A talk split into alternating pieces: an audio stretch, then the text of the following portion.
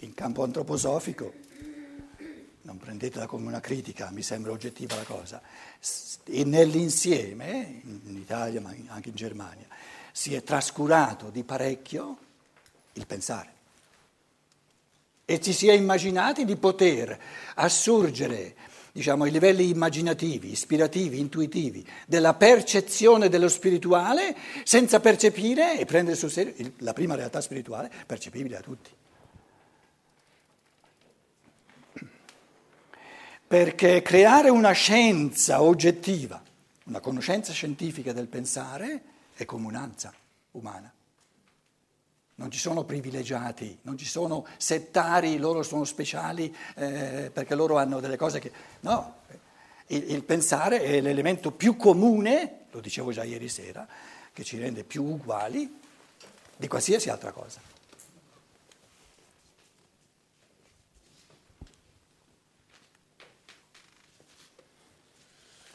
Quindi vi ripeto, scientificità, conoscenza scientifica c'è soltanto dove c'è la percezione.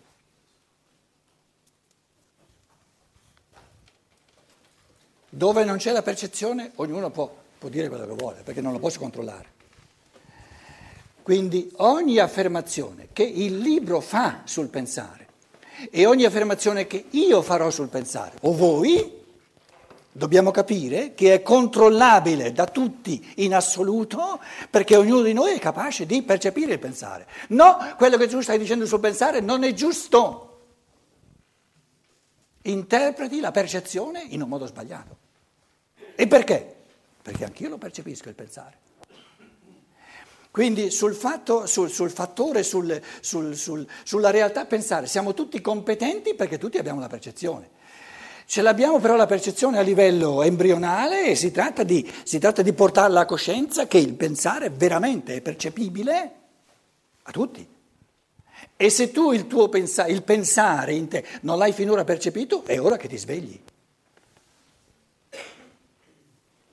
Perché la scienza, era questo il senso del tuo discorso, bellissimo, la scienza ci porterà con gli elementi migliori sempre di più a questo limite e a questo limite del percepibile sorge la domanda nell'umanità, è la domanda più, più madornale che c'è oggi, e mo?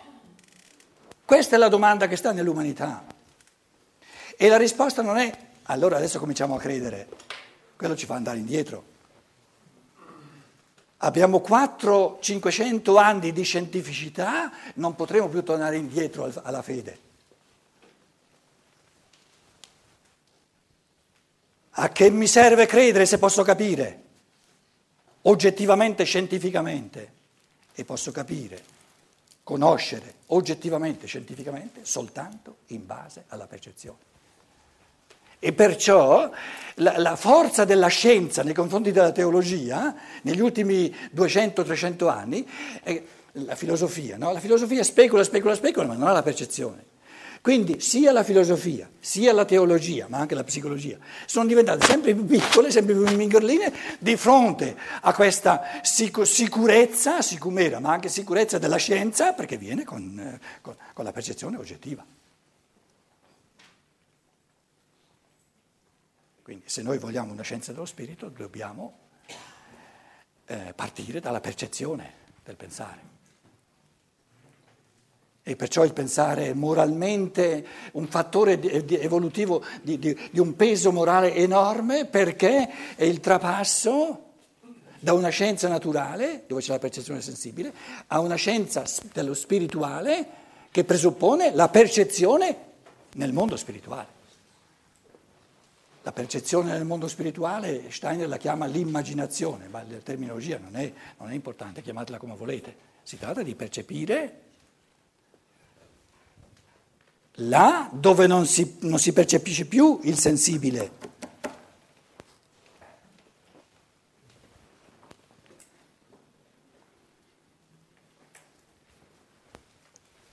Capitolo primo.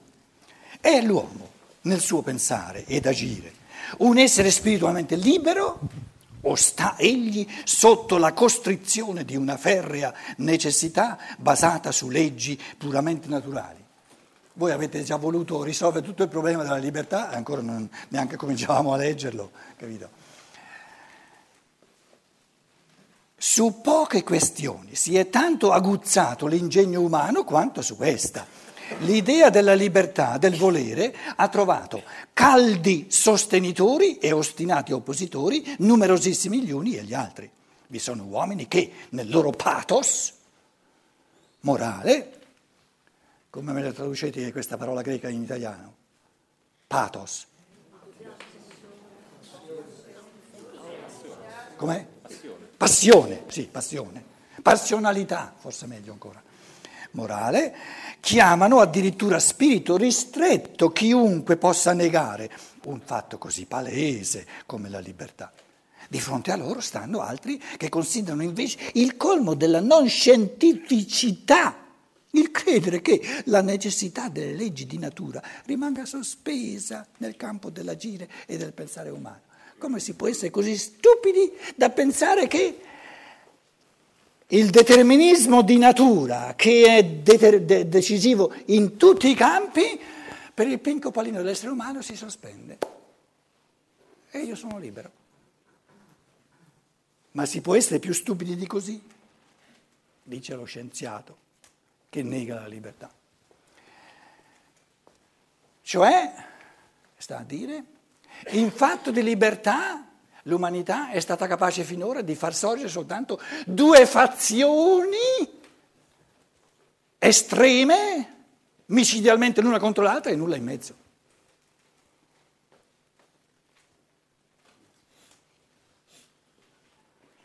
Come si fa quando ci sono due fazioni estreme?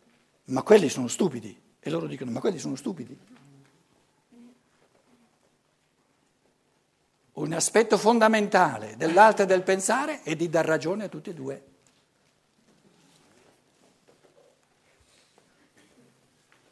Scusate, metà dell'umanità non può essere del tutto stupida. Sono teste, no? L'altra metà dell'umanità non può essere del tutto stupida. Allora, prendiamo le ragioni che ci sono di qua, sommiamole con le ragioni che ci sono di qua e le mettiamo insieme. E diciamo la stupidità che c'è di qua, no? che non vedono loro di qua, e la stupidità che c'è di là la mandiamo a ramengo.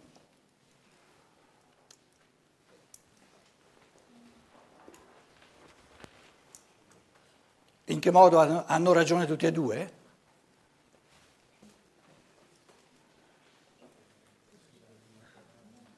In che modo hanno ragione tutti e due? C'è una parzialità nel conoscere. La parzialità è una categoria negativa. Aspetta, l'ho preso, dai, che lo, con, con, Guido mi va bene, non mi, non mi uccide. Ah, accetta la sfida. Accetta la sfida. La, la, la, parzi- la parzialità hai detto, sì, la categoria negativa, vogliamo prendere il buono di tutte e due le parti. Io ho supposto, essendo esseri umani, non possono essere, essere del tutto stupidi né questi né questi. Allora prendiamo il lato di intelligenza. Cambiando l'ipotesi. Com'è? Cambiando l'ipotesi. Ma scusate, adesso vi dico il lato di verità, in che modo hanno ragione, ma proprio ragione coloro che negano la libertà. Ma è ovvio che hanno ragione, no? Se la libertà ci fosse, ci sarebbe di natura, quindi io non posso diventare libero. Certo. Eh? Vedi che hanno ragione? E gli altri in che modo hanno ragione? Adesso metto l'altra metà te la lascio a te, se no? La prima parte dice che la libertà c'è perché... Eh, il microfono. Allora, prima, la, una parte dice che la libertà c'è in quanto... Eh... Dunque, che la libertà non c'è, l'abbiamo già detto. L'altra parte dice la libertà c'è. Perché esiste un, eh, un, dato di natura che ti permette di andare, che è una base su cui tu puoi eh, evolverti. Quindi, eh, non, cioè, se non ci fosse questo dato di natura noi avremmo già risolto, come dire, eh, non, non c'è qualcosa che ci dice cosa è bene e male, abbiamo la libertà di scegliere. Questa è la, la, parte che ci rende liberi. Di dar ragione a coloro che dicono c'è la libertà. di riconoscere che c'è la libertà in quanto non è imposta. Stai cercando, eh? Lo vedi che stai cercando, il pensare sta cercando. E va benissimo, eh? se no saremo già perfetti. Poi ci sono cammini di pensiero dove uno dice, ah, qui vado meglio, qui è più...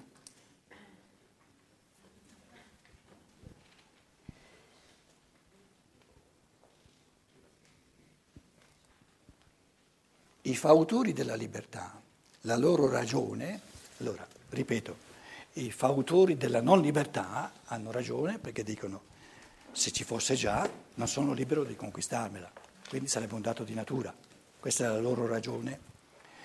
I fautori della libertà hanno ragione perché se la libertà non ci fosse come facoltà, come potenzialità, io non potrei mai attualizzarla.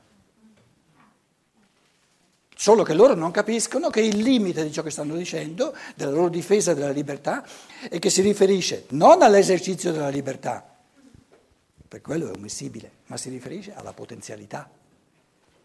E quella ce l'ha in assoluto ogni essere umano. Ora, la, della, la potenzialità della libertà, la facoltà di libertà, fa parte della libertà o no? Fa parte della libertà. Eh certo, quindi, libertà. Eh, certo quindi la libertà c'è. Ah, però a livello di facoltà, a livello di potenzialità. Quindi mettendolo insieme tutti e due, diciamo, l'essere umano ha la possibilità, se vuole, ma non deve, di diventare sempre più libero, perché non lo è in partenza, in quanto attualizzazione della, della libertà. Adesso abbiamo dato ragione a tutte e due. Quindi Diciamo, il pensare è sempre un esercizio che distingue, nei fautori della non libertà distingue sotto quale punto di vista, quale aspetto hanno ragione e sotto quale aspetto invece sballano. E distingue dai parte dei fautori della libertà dove hanno ragione, riferita alla facoltà, alla potenzialità, e dove invece sbagliano, se la riferiscono all'attualizzazione della libertà perché quella può mancare, se no non è libera. E quindi torniamo alla, alla bontà di questo grande pensatore, chiamato Aristotele, il primo che ha creato queste categorie di pensiero senza le quali noi non ci potremmo orientare nella, nella, diciamo, nel pensare. E un Kant, Immanuel Kant, a cui si riferisce anche la filosofia della libertà, il grande pensatore tedesco, no? diceva 200 anni fa Dopo Aristotele il pensare umano non ha creato nessun concetto nuovo. Quindi Aristotele è da prendere sul serio. E Steiner conferma, Aristotele è una, è una delle categorie fondamentali di Aristotele, strumenti di pensiero, è la distinzione tra facoltà e l'attualizzazione della facoltà.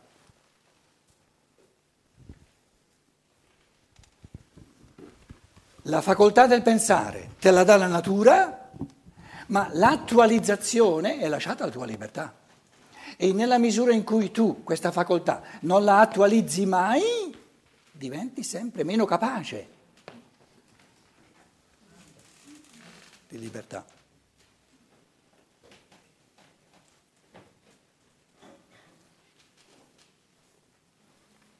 L'animale è libero o non è libero?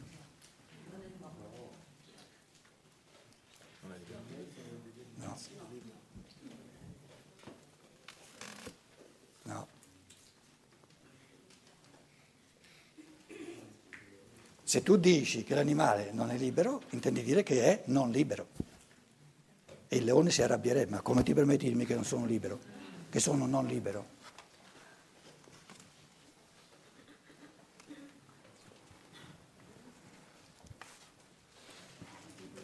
Perché la condizione necessaria dell'animale non è essere libero. La condizione necessaria dell'animale non è cercare di essere libero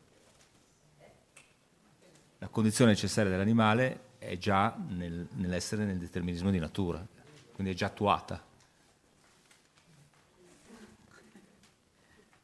Giusto? Se tu non è sbagliato, Guarda che quando qualcuno ti dice non è sbagliato, non ti ha ancora detto che è giusto. Hai mandato a Ramengo, ti va che facciamo, Sì, sì, certo, rendi certo, vivace certo. la cosa. Hai mandato a Ramengo Aristotele. Non l'hai usato, Ma prima parlavi di causa e di necessità. no? Facoltà, facoltà. potenzialità e attualizzazione. Se tu dici l'animale non è libero, intenderesti dire che ha la facoltà della libertà, però non, la- non l'attualizza. Invece l'animale non ha facoltà di libertà.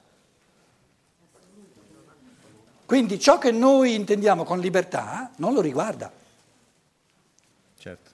Quindi non è che è non libero, è fuori dal campo della libertà. Allora, guardate adesso, eh, una- un linguaggio, questo non è per, per, eh, come dire, per, per renderci piccoli, eh, pulizia di pensiero se volete, perché il testo è tedesco e tedesco distingue tra nicht frei e unfrei.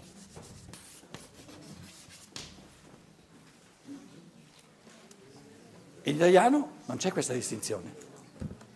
Nicht frei vuol dire non libero. Unfrei sarebbe illibero. Illegale, legale, illegale, libero, illibero. Ma non c'è in italiano. Ora, un frei può essere soltanto un essere che sarebbe capace di essere libero e non attualizza la libertà. Allora,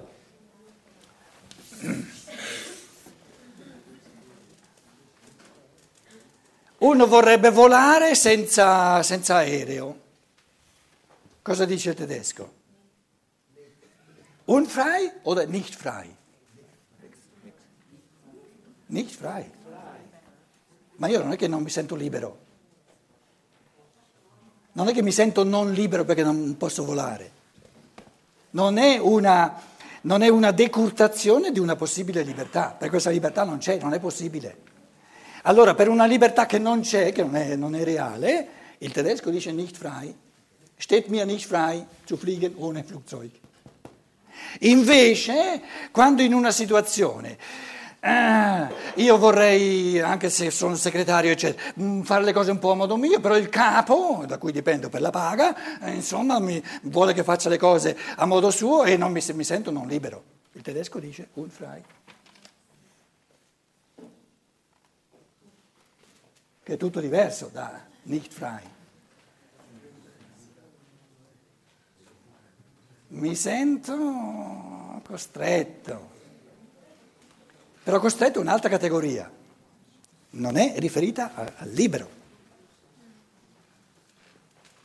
Questo, questo piccolo esempio vi fa vedere che ci sono dei limiti proprio linguistici di linguaggio nel tradurre dal... Poi ci sono altre cose che valgono anche dall'italiano al tedesco. eh. In tedesco sono più cose maggiormente di carattere spirituale, dello spirito, difficili da tradurre in italiano. L'italiano invece è molto più ricco che non il tedesco, sui fenomeni dell'anima, giustamente, molto più ricco. E tante parole italiane eh, non si possono tradurre in tedesco, non ci sono in tedesco. Se voi ce- cercate di spiegare a un tedesco cosa vuol dire risentirsi, dice, ma io mi sono già sentito una volta, che significa mi, mi devo risentire una seconda volta? No, ti sei risentito? No, non mi sono sentito neanche una prima volta, perché mi devo risentire? Non c'è modo di spiegare, non ci sono le parole, ma probabilmente manca questo tipo di esperienze che uno si è risentito.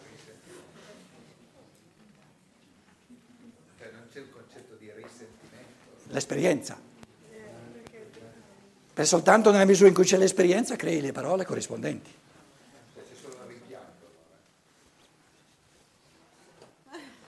Il ri? Rimpianto. Neanche quello.